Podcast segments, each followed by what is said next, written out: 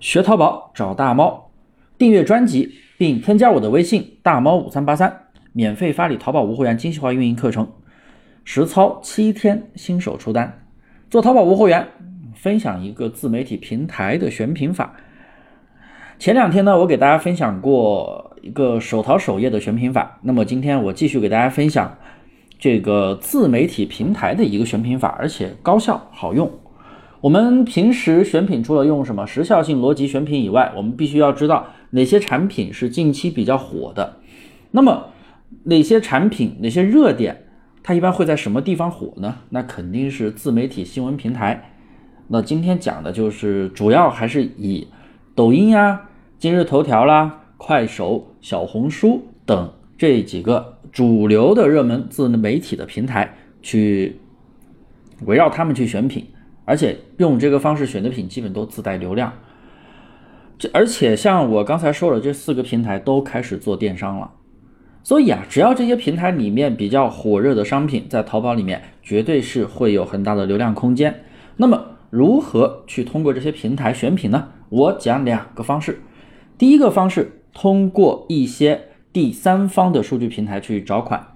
之前呀，我给大家推荐过抖抖侠。但是那个抖抖侠现在已经不提供免费的数据了。我呢也百度了一下，看了一下其他的网站，类似的第三方数据网站基本上都没有免费提供数据的。所以呢，大家根据自己的需要，看要不要去做个付费，去看这些数据。数据其实都大同小异，网站都差不多啊。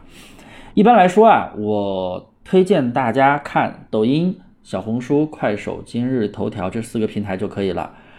不要去选那种总销量高的商品，它一般会有一个销量排序。不要去看那种总销量高的产品，我们应该要选择今日销量排序上涨量比较大的那种，上涨的百分比比较大的，然后今日流量比较大的那种商品，一定要选择这样的商品。然后至于是不是直播带货的带来的销量，或者说是视频带来的销量，那无所谓啊，因为。它只要流量大，上升趋势快，那都是啊自带流量比较大的款，那些款你在淘宝里面都会找到一席之地。反正千万不要去按总销量去排序选品，因为总